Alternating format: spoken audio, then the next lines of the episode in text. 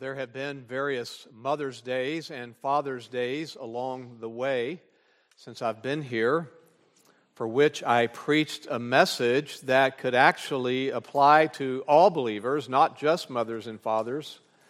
But in those sermons, I still sought to make specific application, whether it was Mother's Day or Father's Day. Such is the case today. I'm preaching on a topic that applies to all Christians I'm discussing why believers do all that they do, what Scripture promotes to us as the reason for why we do all that we do. But it's Father's Day, and I do want to say that as fathers, we need to lead out in being examples of what this passage presents. In fact, fathers, if you seek the Lord's help in being known for what this passage is going to teach us today, then you have accomplished the most important goal you could pursue for the sake of your family. Now, it's a passage we have studied before, so we'll do it again today. It's one that begins at Colossians chapter 3, verse 22. So join me there, Colossians chapter 3, verse 22. This passage reminds us of our purpose for living as Christians, which is a very high level topic here this morning, our reason for living. But it presents that, reminds us of that by discussing a very particular issue that was important in the world in which Paul lived when he wrote this. And that issue is the relationship between slaves and masters. Now, as we begin, let's note a few insights about slavery in Paul's day. There are various historical recess, resources and commentaries that tell us all this. Historians tell us that during this period of time in the Roman Empire, there were about 60 million slaves, which was half of the Roman Empire 60 million slaves. Slaves were such a huge part of the Roman culture because Roman citizens were considered free, and as free citizens, they considered work beneath their dignity. So, because of that, slaves performed almost all of the work, including such categories as medical and teaching and domestic work and farming and so on. Well, though this system of that day was different than what we think of maybe as human trafficking today, still, though it's different, the situation of slaves in general was still not good. There was some level of warmth that existed between some slaves and their masters, but quite often, and in most cases, it was a dehumanizing existence. Slaves were considered basically just tools inanimate tools uh, alongside, or animate tools alongside the inanimate uh, tools. Uh, the masters had all authority over their lives, even to the point of death, if the master decided that. Slaves had no rights, they had no rights to property, for example. Well, the question this morning is what does Paul's teaching on something like that, what does Paul's teaching on slaves and masters have to do with us today? After all, our system of work, our system of employment and economics is different. Well, though the background differs from our circumstances today, there are some timeless principles here that can help the Christian today understand, Christians of all time, understand his or her place as a believer in every context of life.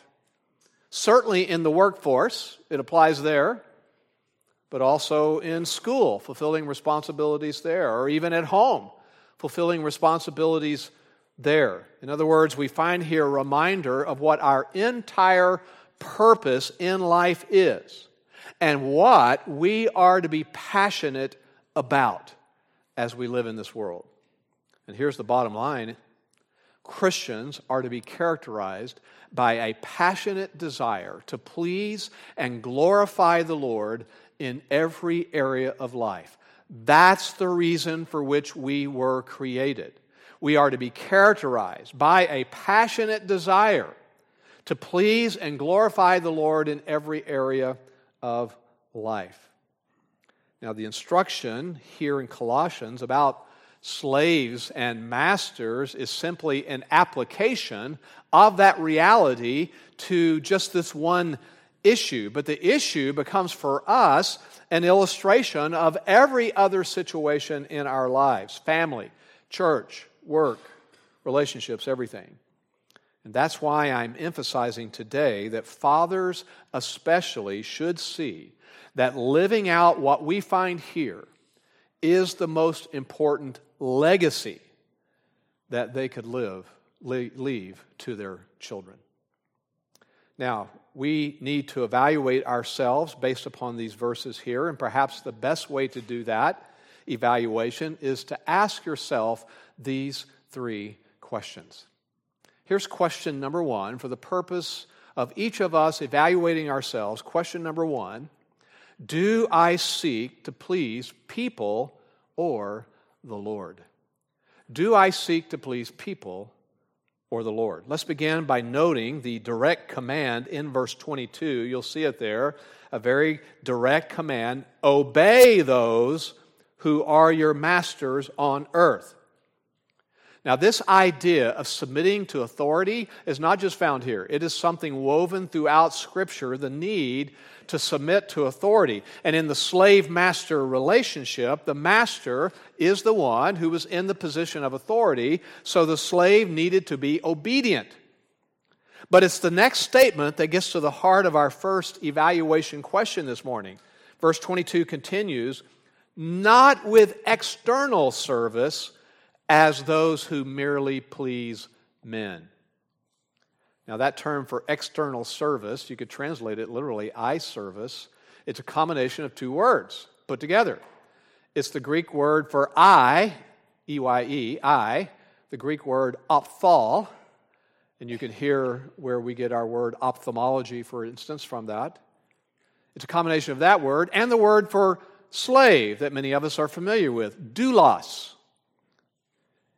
So, together, it means an eye slave, a visual slave. Interesting, it's not a word that's found before Paul and his writings, so it's very possible, even likely, that Paul coined uh, this term uh, to use here. In any case, it can be used to refer to the idea of a slave working diligently when the master's eye is upon them, but slacking then at other times. But it can also refer to the practice of choosing to work hard and to do a good job, but for the purpose of drawing attention to oneself in order to impress. Well, obviously, practices like that were not limited to the first century. People do the same things today. So, this is a basic question to consider in any endeavor of life whether we do what we are doing to please people or the Lord. No doubt the default setting that we are born with is to be people pleasers. Now, the term there, please men, that refers to this uh, attempt to impress others or please others, even if it means sacrificing principles along the way in the process. For example, at work, the motivation to do what is right may actually be because I want to impress. I want the intention. I, I want to get a pat on the back. I want a raise. I want a promotion. I'm not saying raises and promotions are bad, but I'm just talking about the heart motivation. And for some who are in that way of thinking, their efforts would even involve doing underhanded things in order to reach their goal. They might walk over other people, as we say, to look good in the eyes of an employer. So it is amazing that there really are no new tricks under the sun when it comes to sinful natural behavior. Even ancient slaves understood what it meant uh, to work hard and to look busy when the master was looking, you know, to turn the charm on, we might say, and then slack off when they, the master was not around. Well, what's the problem, whether it was the first century or the present? It's this sin that the Bible calls uh, fear of man. It's this sin of seeking to please people rather than pleasing the Lord. The fear of man is caring more about what people think than what God thinks. But Christians are called to be different than that. We're the ones who have been rescued out of the domain of darkness. We're the ones who have been set aside for Christ and Him alone.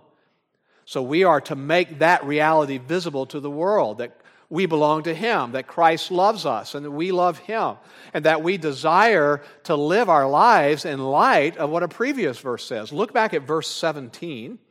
So it's a few verses back. We desire to live our lives in light of this. Verse 17. Whatever you do in word or, do, or deed, do all in the name of the Lord Jesus. I can put it another way Christians are to be single minded and that's the literal meaning of the next phrase in our verse. Look at verse 22 again. It says, but with sincerity of heart. That means to be single minded. The Christian is to be so focused on, so intent on pleasing the Lord above everything else, pleasing the Lord in all he does, that he pursues his work, his activity diligently. But it's not ultimately just to win the favor of somebody else. It's not that as a primary reason, but the primary reason is to honor Christ with all of his efforts and all his or her accomplishments. You know, you think about this and you wonder, well, why is God so concerned about that? Why does the Bible make such a big deal out of the fear of man? In Proverbs, it says the fear of man brings a trap, a snare. In Galatians 1, Paul says you cannot serve Christ and be a man pleaser. The two just don't mix. Why? It's a theological issue. It's the issue of sovereignty. This kind of sin is giving sovereignty to someone else besides God. God is the one who is sovereign. He has all rights. In other words, instead of realizing that that's God's right and that God is in control, this person resorts to whatever techniques, whatever words, whatever cunning and deceitful actions that might be necessary in order to gain favor in the eyes of someone else, in the eyes of an earthly boss, for example. Of course, the proper mindset, caring more about what God thinks than people think, that's all going to depend on whether or not we have a right view of the Lord. We are to fear the Lord. Proverbs says the fear of the Lord is the beginning of wisdom, it's the beginning of, of knowledge. It is our view of the Lord, understanding who He is, the way He's presented in Scripture, and having a reverence for Him. In the case of a slave, that slave might very well fear their master, and we understand why on the human level because the master had the power of life and death. The master had the power to, sl- to sell a slave into some other type of servitude. But Paul here is writing to believing slaves that were in this church, Be- believing slaves and telling them, don't ultimately fear the master. Don't ultimately live with an attitude that an earthly master has, uh, is sovereign over everything. Instead, verse 22 says, we are to Live with sincerity of heart. Look at the end phrase fearing the Lord. Fearing the Lord. That word fear refers to an attitude of reverence. We are to cultivate, cultivate a sense, an attitude of reverence, of awe, A W E, of the Lord. It's not uh, conveying this idea of a terror, you know, sort of cowering over in the corner because you're, you're trembling at the thought of, of something terrible that could happen. No, the term instead implies that we are to have this proper view of the Lord. We're to think rightly of Him, and we're thinking rightly of Him if we are understanding He is the one who is ultimately sovereign. He is the one who has all power over our lives. He is the one to whom we will ultimately give an account.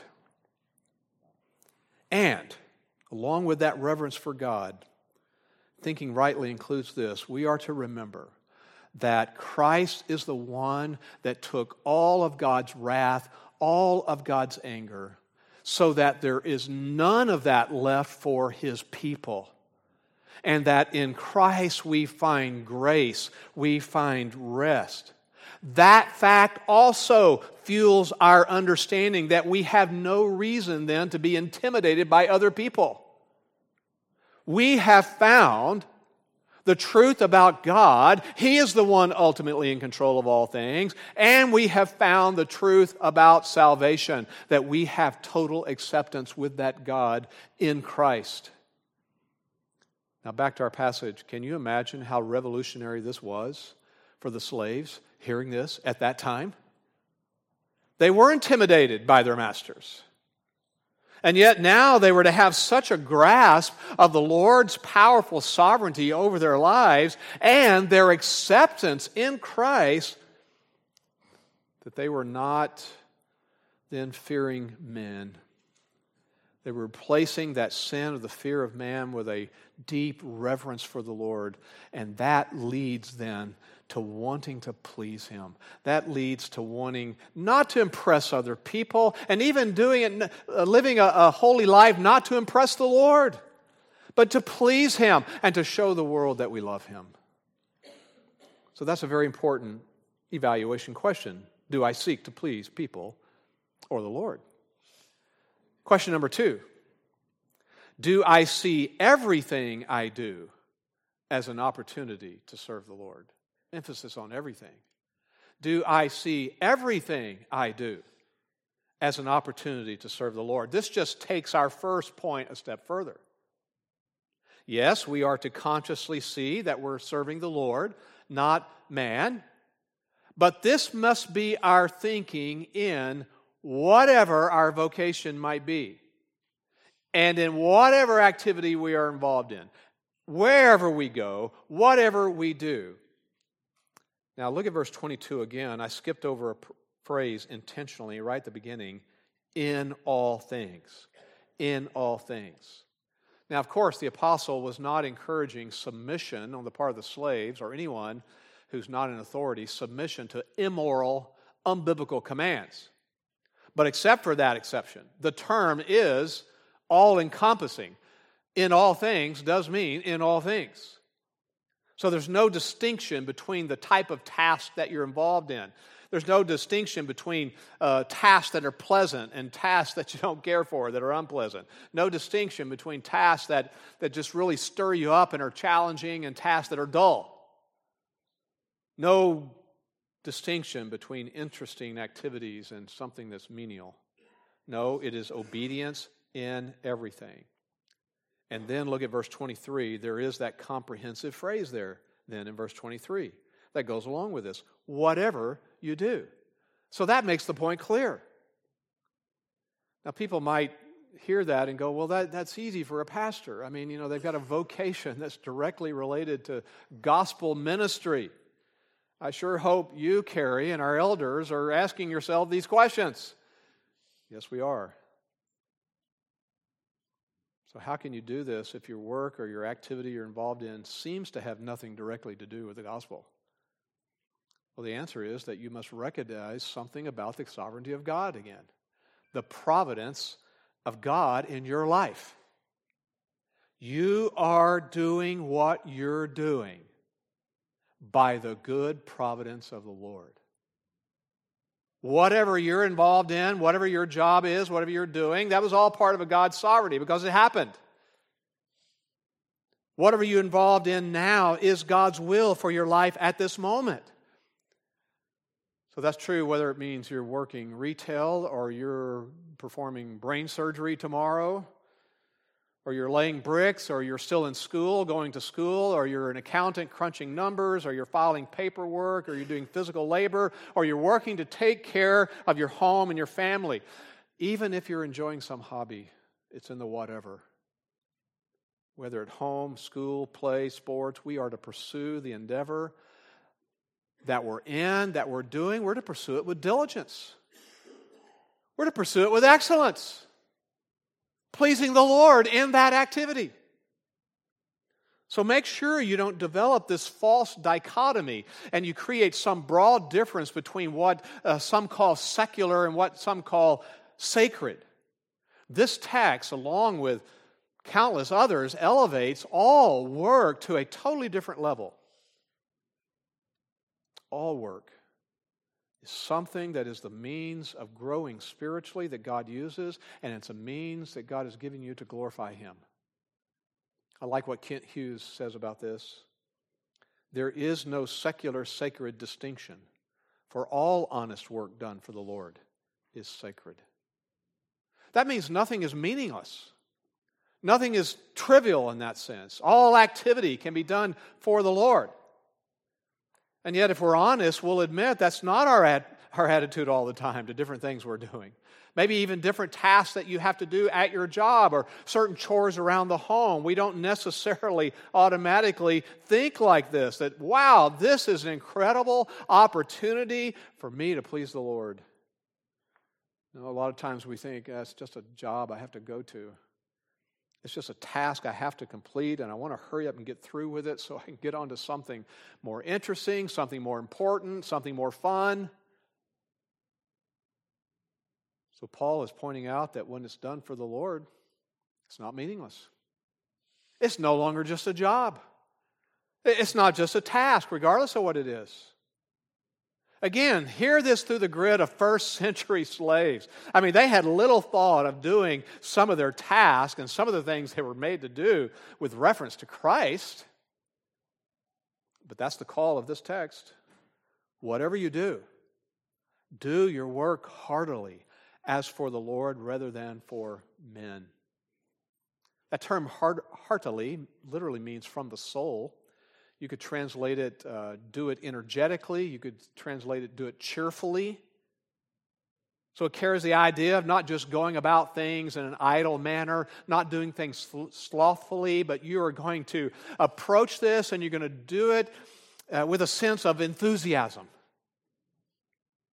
And boy, this is where Christians have an incredible opportunity to be different than unbelievers in the workplace.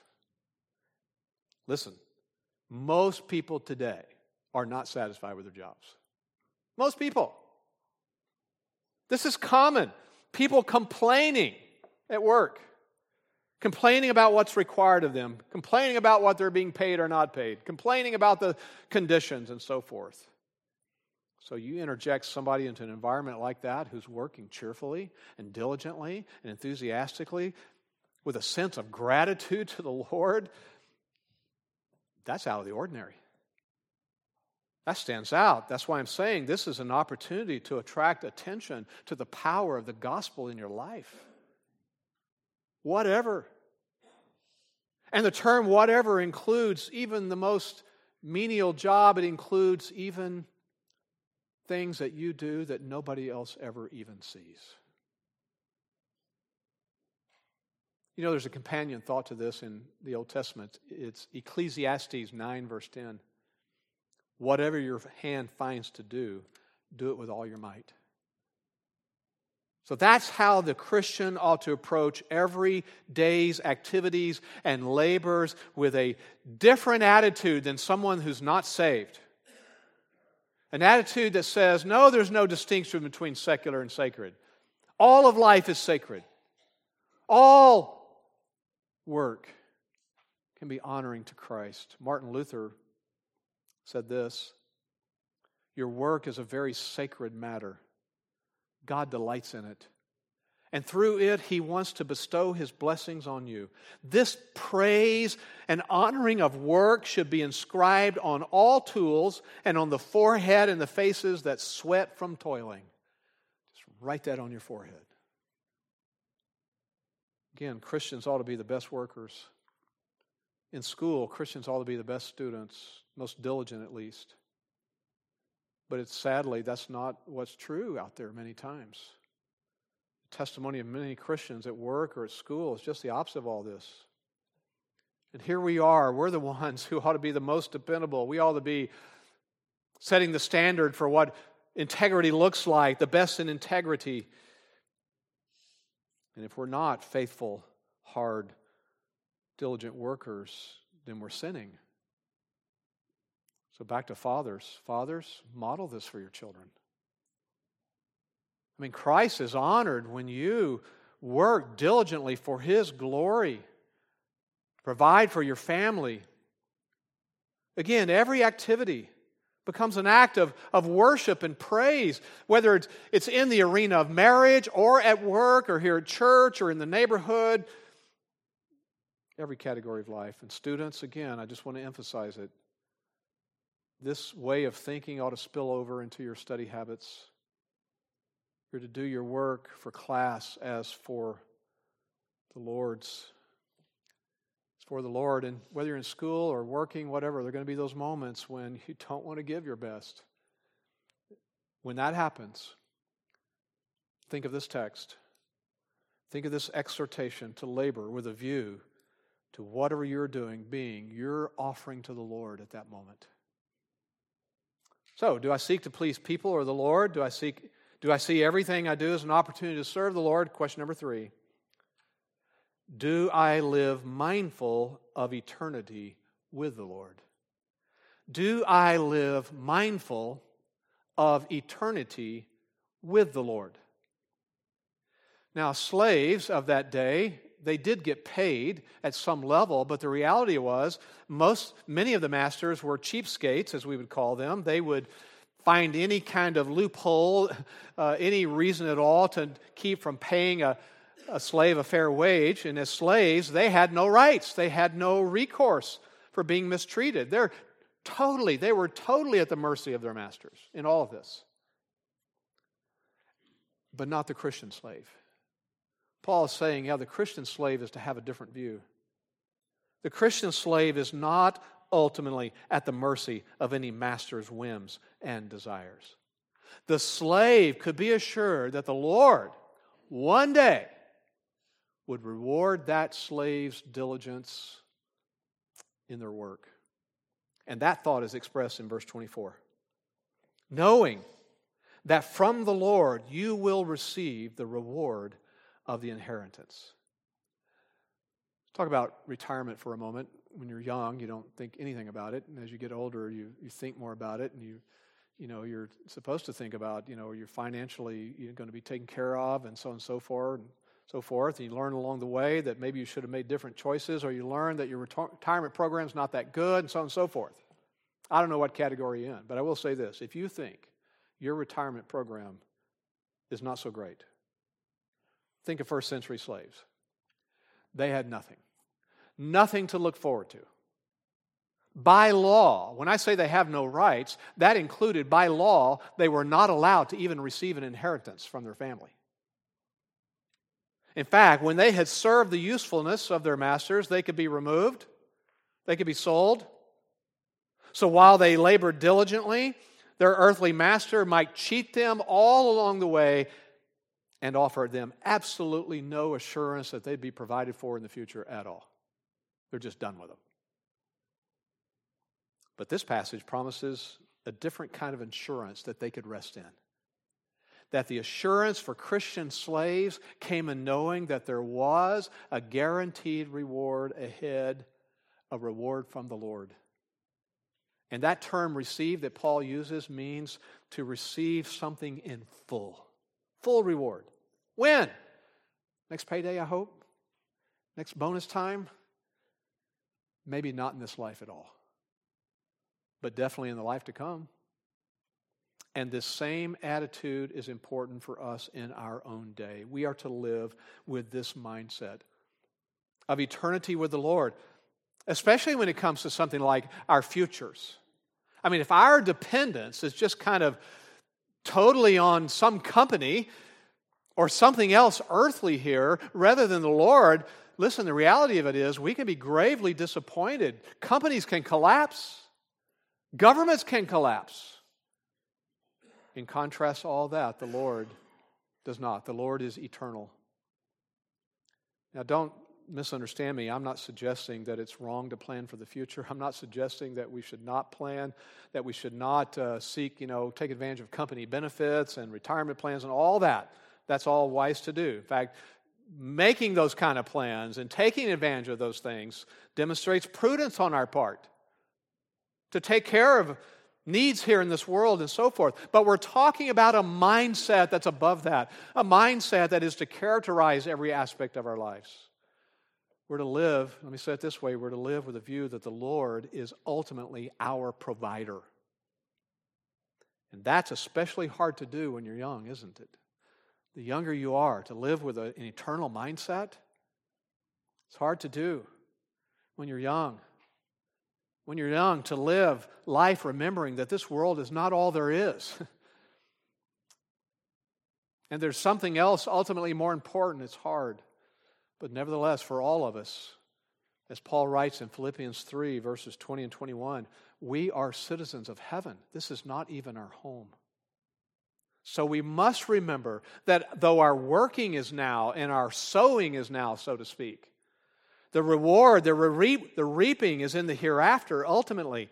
And it's also important to remember this that when that point comes, the Lord is an impartial judge. Look at verse 25. For he who does wrong will receive the consequences of the wrong which he has done, and that without partiality.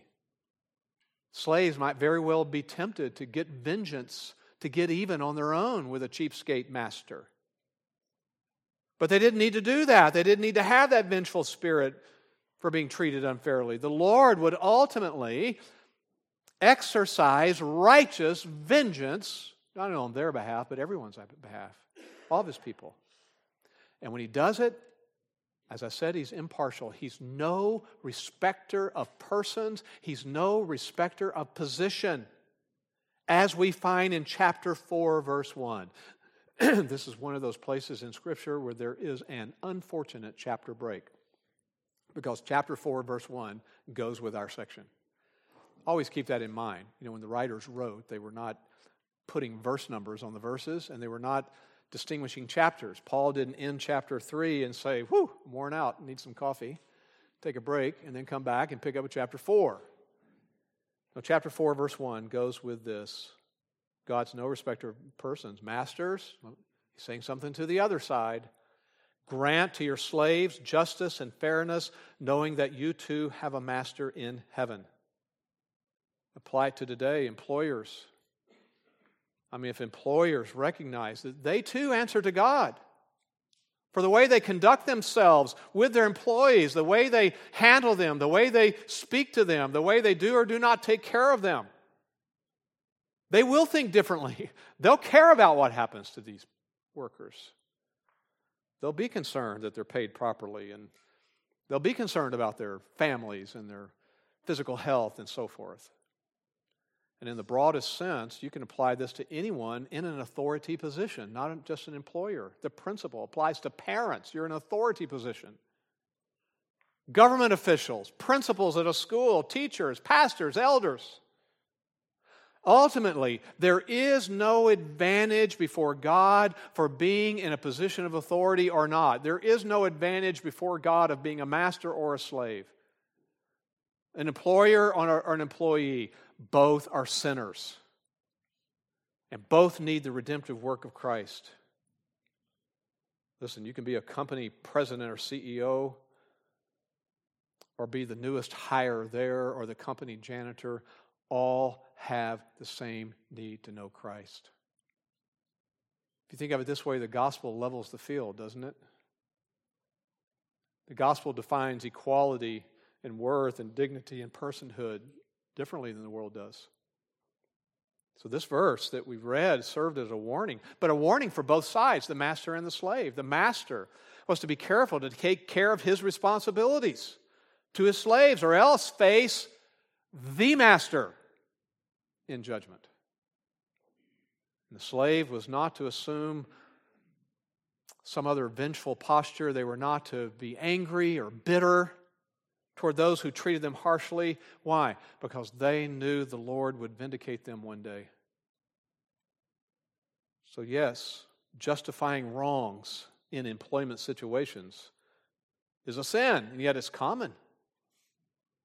People think they're not being adequately paid or or perhaps some benefits were changed or taken away, or maybe they were forced to work in a, in a difficult situation. And so they conclude, well, you know what? I've got some things coming to me. Since the employer didn't take care of some things, I'll just take care of it myself. And so they fudge on the time clock, or they permanently borrow some things from the company, or they take extra long breaks, or if they're at school, they cheat.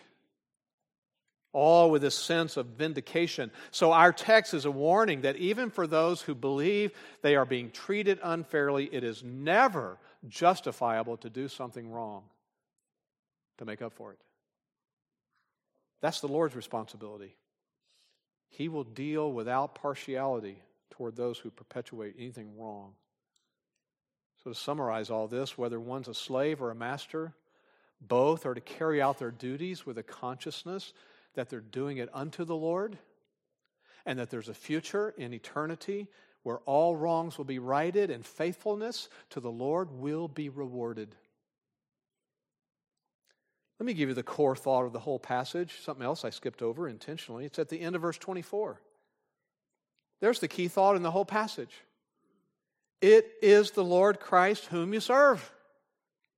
That's it. That's the purpose for which we were created, and that's the purpose for which we are to be passionately driven. All of life is to be lived under the submission to the Lordship of Christ, seeking to please Him, walking with Him. So, again, fathers, in a unique way, I'm saying this to you. We should lead the way in living with this kind of powerful passion a passion with a purpose. Obviously, it applies to all of us. And you know this the, the Greek word doulos that I mentioned, it's not just used in passages like this about literal slaves, it's that term used for all believers, followers of Christ. We are all slaves, douloi, slaves of Jesus. And in our slavery to Him, we are always on duty.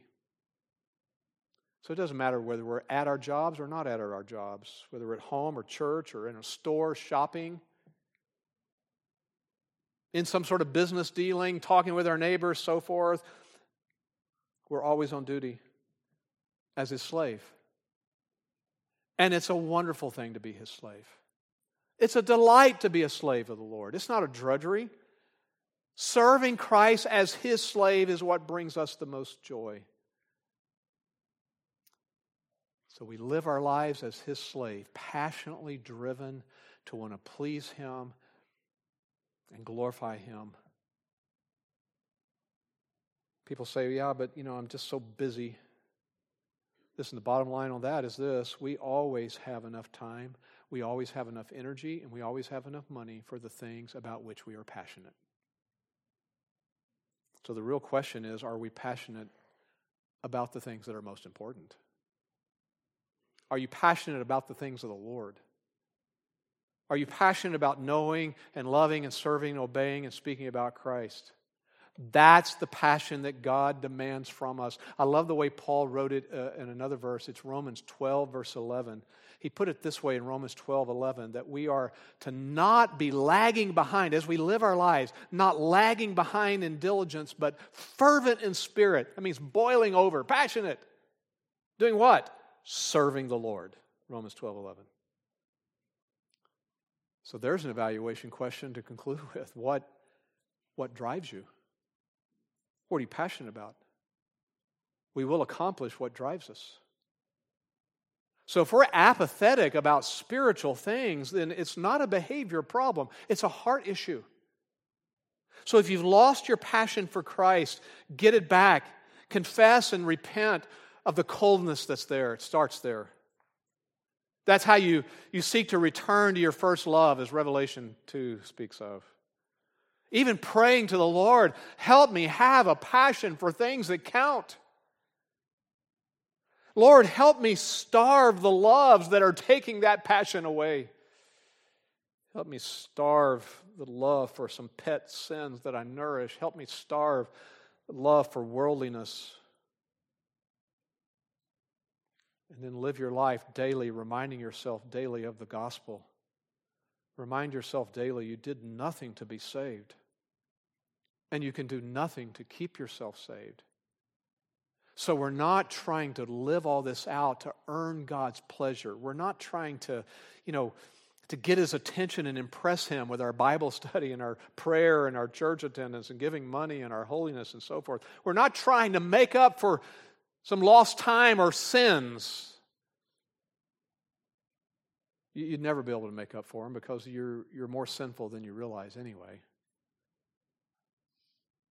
But reminding yourself of the daily of the gospel is not focusing on that, it's reminding yourself that you are far more accepted than you realize in Christ, completely accepted in Christ. So rest in that reality and seek with joy to pursue Him with passion.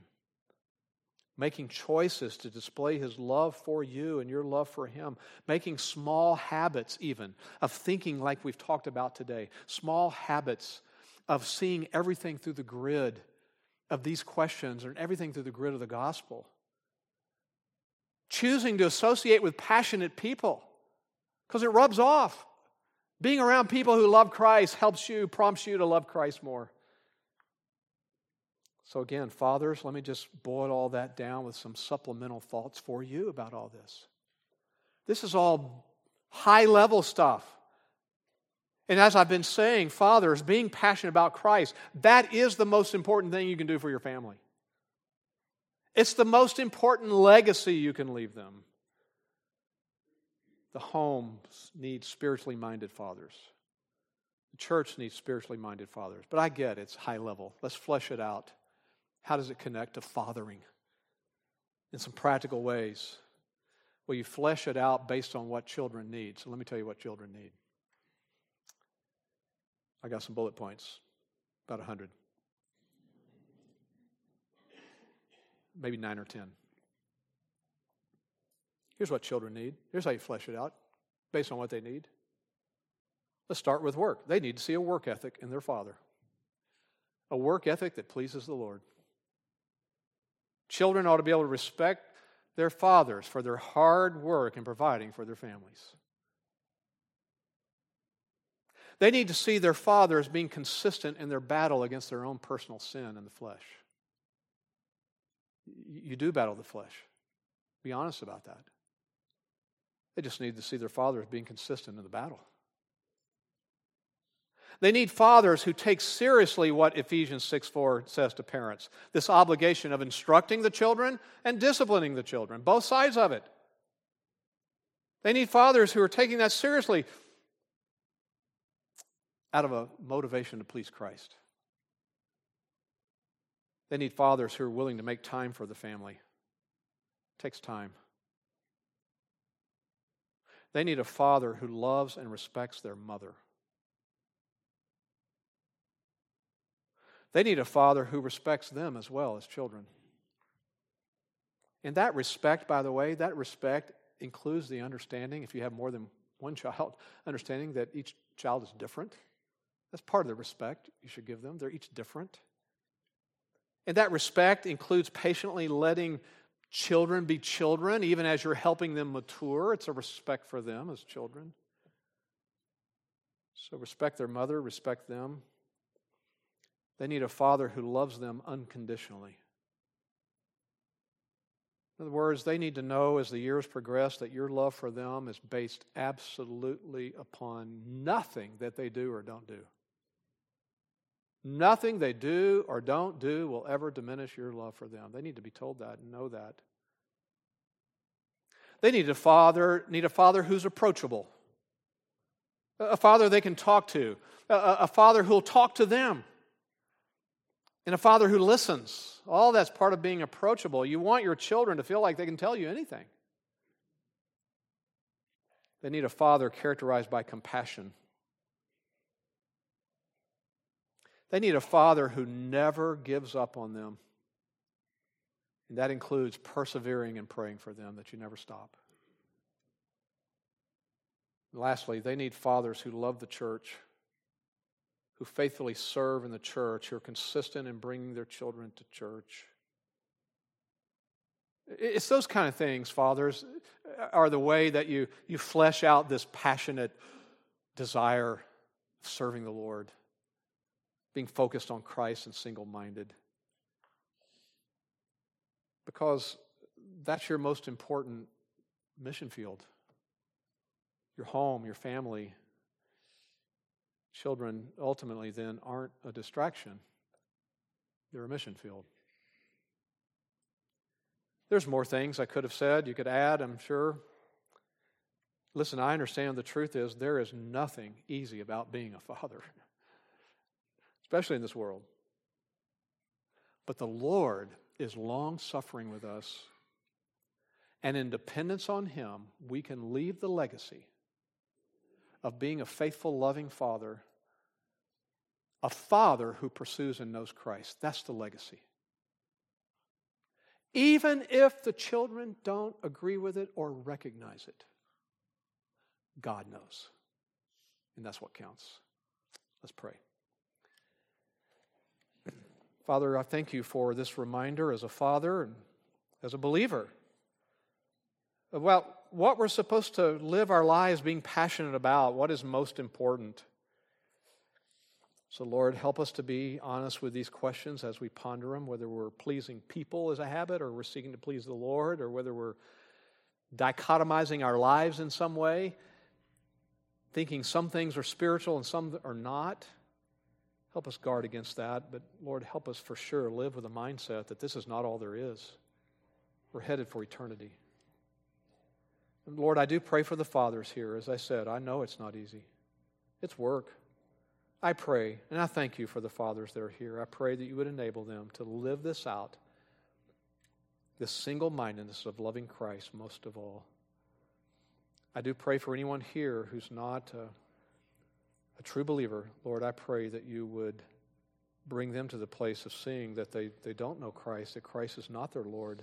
They're not even on this path of seeking to please Him because they can't, because they don't know Him. Open their hearts to trust in Christ alone for the forgiveness of their sins so they can then pursue this with passion, loving and serving the Lord.